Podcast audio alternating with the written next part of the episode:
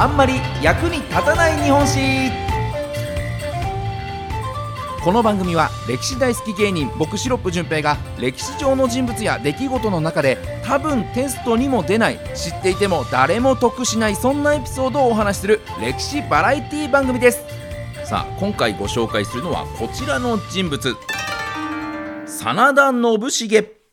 さあ、真田信繁といえばね、えー、真田幸村という名前でも知られる戦国武将で、まあ、豊臣家と徳川家の間で起こりました戦国最後の戦、大阪の陣で劣勢の豊臣軍の一員として家康を追い詰めて、その武勇から日の本一のつわものと称される人物。まあ、現代にもね、非常にファンが多い人物ですよね。以前ね、大阪の陣についておしゃべりしましたけれども、こう、真田信繁についてもやってほしいというリクエストもありましたんで、今日はそのリクエストにもお答えして、真田信繁、どんな人物だったのか紐解いていきたいと思います。早速参りましょう。役立たずポイント。一つ目はこちら。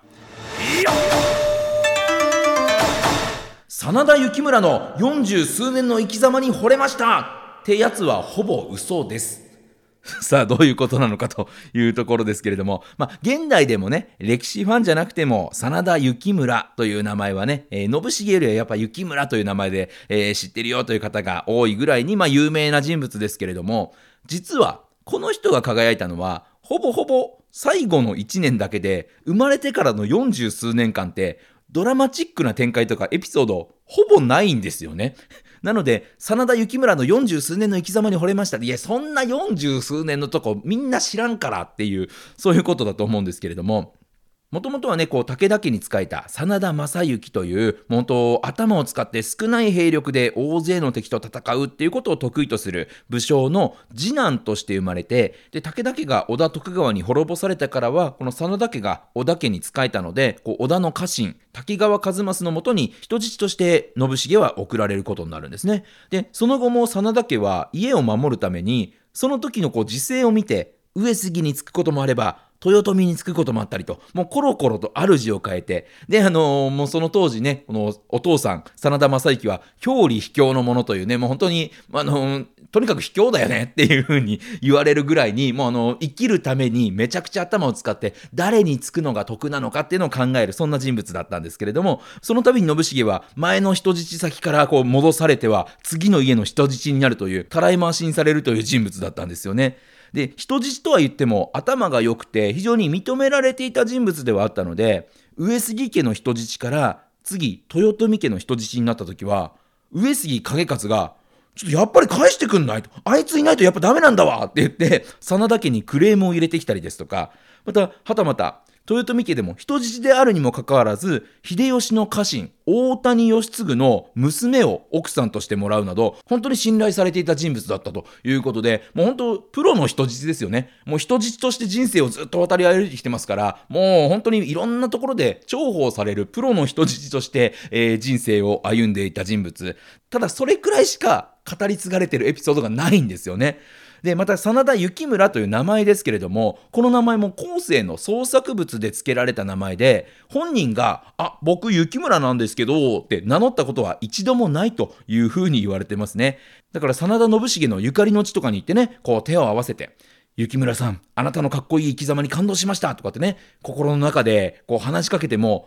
信繁自身はえ、雪村って誰？っていう風にね、なってしまうかもしれないんで、ちょっとここ要注意だぞというところで、まあ、ここまでお話ししてきましたが、ほんと40数年の生き様もほとんどわかんないですし、雪村という名前ももう後から付けられてますし、っていうところでね、皆さんあの今後はね、えー、真田信繁の最後の1年間の生き様に惚れましたという風にね、ぜひお話しいただけるといいんじゃないかなという気がします。じゃあ続いて参りましょう。役立たずポイント。2つ目はこちら。輝きを放つ直前はほぼニート、真田信繁。さあ、関ヶ原の戦いではね、家を守るために家族で東軍と西軍に分かれて、こう、お父さんと共に石田三成側の西軍についた、えー、真田信繁なんですけれども、残念ながら敗れてしまいまして、本来であれば死罪になるところを東軍についたお兄ちゃんの除名嘆願により、こう、高野山、九度山への流罪だけで済んで、命はなんとかつなぎ止めることができたという、まあちょっとラッキーだったりするんですよね。で、流罪になったね、九度山での生活ですけれども、まあ、東軍について家康の家臣になっていたお兄ちゃんからの仕送りでね、こう、なんとかやりくりしながら生活していたんですけど、なかなかに貧しくて、こうお父さんである正幸さんもね、こう、親戚に手紙を書いて、もういくらでもいいからお金を送ってもらえませんか？とかっていうふうに頼み込むほどだったというふうに言われてまして、ね、まあ、それだけ大変だったんですが、で、そのお金で暮らしながらね、もうやることも正直ないですから、信繁ももうお父さんと一緒に囲碁をひたすら打ってたというふうに言われてますしね。で、さらにあの、九度山のね、えー、漁師、鉄砲でね、あのー、動物を撃つ漁師さんと、こう、お酒を飲んで、だらだらと生活してたというふうに言われてますね。で、信繁もね、さすがになんかそんな生活をしてる中で、お父さんとかお兄ちゃんにばっかり頼ってちゃダメだなっていうふうに感じたんでしょうね。ちゃんと筆を取りまして、いろんな人に手紙を書いて、えー、こんなことをちゃんと記してるんですね。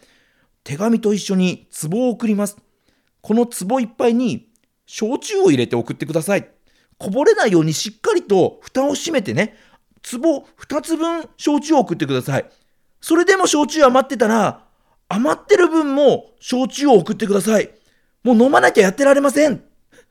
とね、えー、筆を取っていろんな人にたかりまくったと言われてますね。ねお父さんだけに任せてるわけにいかないと思ったんでしょうね。まあでもそんな暮らしをしている中で、ねえー、お父さん正幸さんは死んでしまって、信繁さんも俺の人生こんなもんかなっていうふうに諦めかけていた時に、大阪城から知らせが届くわけですよ。徳川と一戦交えるから、豊臣方として力を貸してほしい。で、このまま人生が終わるかもしれないって思っていた中で、もう一度表舞台に上がるチャンスをもらったということで、信繁は豊臣家に本当に感謝して恩義を感じて、九度山を脱走して大阪城へ馳せ参じたというふうに言われてるんですね。さあ、そんな信繁どのようにこの大阪の陣で活躍したんでしょう？参りましょう。役立たずポイント3つ目はこちら。一瞬の輝きで後世に名を残した男、真田信繁。さあ、えー、今もね、この真田信繁の名が残ってるのはこの輝きなんですよね。大阪城に入った信繁は、軍議の中で、徳川は多分、こっちが籠城して、ね、城にこもって戦うだろうと思ってると思うんですよ、と。で、その逆をついて、城から打って出て戦えば、不意をつけるから勝ち目がありますと。なので、城を出て戦いましょうっていう風に進言するんですね。で、これは実はニート生活の時にお父さんとね、囲碁ばっかり打ってましたよね。その囲碁ばっかり打ってる時にお父さん、正幸さんがいつか徳川と戦になったら俺ならこうやって戦うよっていうふうに囲碁を打ちながら教えてくれた秘策だったんですけれども、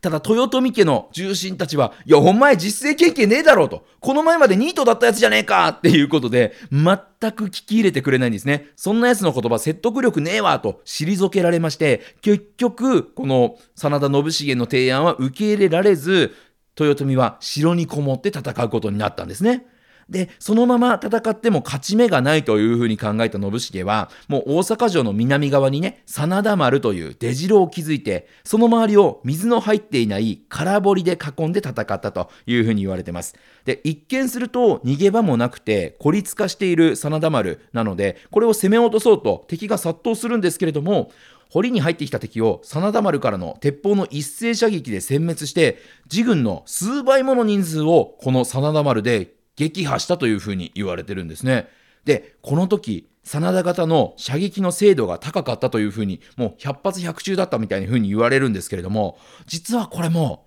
ニート時代に一緒に酒ばっかり飲んでいた九度山の漁師たちが、信繁さんが行くんだったら俺らも力貸すよって言って、一緒に来てくれて力を貸してくれたおかげだというふうに言われてるんですね。だからあの、実際に豊臣からはね、あの、その作戦採用しませんって言われましたけれども、囲碁を打ってた時の作戦を、えー、ここで提案できたし、そしてあの酒を飲んでた時に仲良くなった漁師さんたちが助けてくれた。まさにそのニート生活があったからこそ、この真田丸での戦いというのが今も歴史に残っているということなんですよね。で、この真田信繁のね、活躍もあって、徳川方もね、えー、大阪城を落としきれずに、大阪の陣は一旦講和という形になり、翌年ね、再び夏の陣が起こるんですけれども、まあ、その時、家康がね、信繁をなんとか味方に引き入れたい。真田丸であんだけ苦しめられたから、なんとか真田信繁、すごい人間なんで引き入れたいということでね、えー、家康は10万石やるから味方になれというふうにスカウトしてきたんですね。ただ信繁はそれを断るんですね。それでも信繁を味方に引き入れた家康はじゃあ10万石じゃなくて信濃の国一国やるから味方になってくれないかというふうに提案してきます。ただ信繁のかっこいいのはここからですよね。日本の半分もらっても俺は寝返りませんよ。っていう風に返すわけですよ。ただ死を待つだけだと思っていた信繁にチャンスをくれた豊臣に恩を感じて見返りがどれだけあっても俺は動かないよ寝返らないよという風に決めて、えー、命を懸けた豊臣家に命を捧げたというのがこの真田信繁なんですね。で、その後、夏の陣でも劣勢の中で、玉砕覚悟で少数でね、家康の本陣に突っ込んで、もう家康の首まであと一歩というところまで攻めた信繁。あまりの信繁の強さに家康も何度も切腹を覚悟したとも言われてますね。ただ残念ながら数に勝る徳川に押されて最後はもう逃げた先の神社の木に持たれて休んでいたところを徳川方の西尾というね武将に発見されまして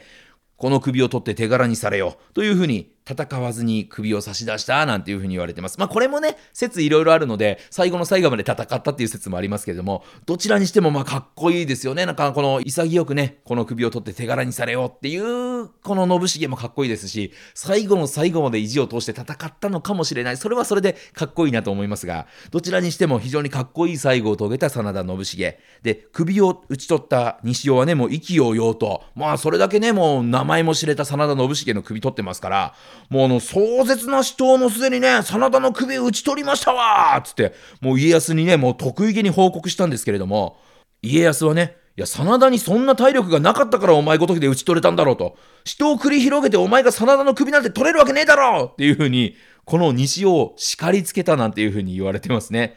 だからもう家康もね、自分の首を脅かした信繁が、いかに強かったのかを認めていたからこその発言というところですから、これもちょっと胸熱なエピソードですね。さらに、首実験と呼ばれるね、えー、取った首、えー、誰の首なのかなとかっていうのをね、えー、みんなでこうチェックする首博覧会みたいな、その中ではですね、武将たちもね、こう適正ながら信繁の武勇にぜひあやかりたいということで、この信繁の頭髪、髪の毛をみんなで持ち帰ったというふうに言われてますね。ですから敵からもリスペクトされるほどの働きだったというのがこの真田信繁なんですですからこの大阪の陣でしか活躍しなかった最後の1年でしか活躍しなかった武将なんですけれどももしこの大阪の陣で命を落とさずにさらに生きながらえることがあったらきっともっと大きなことを成していた武将だったのかもしれないなとは思いますが逆にこの一瞬だけ輝いた人物だったからこそ今この時代の歴史好きの我々の胸に刺さるそんな武将なのかもしれないですね。ということで今回は真田信繁ご紹介しました。また来週お耳にかかりましょう。さよなら。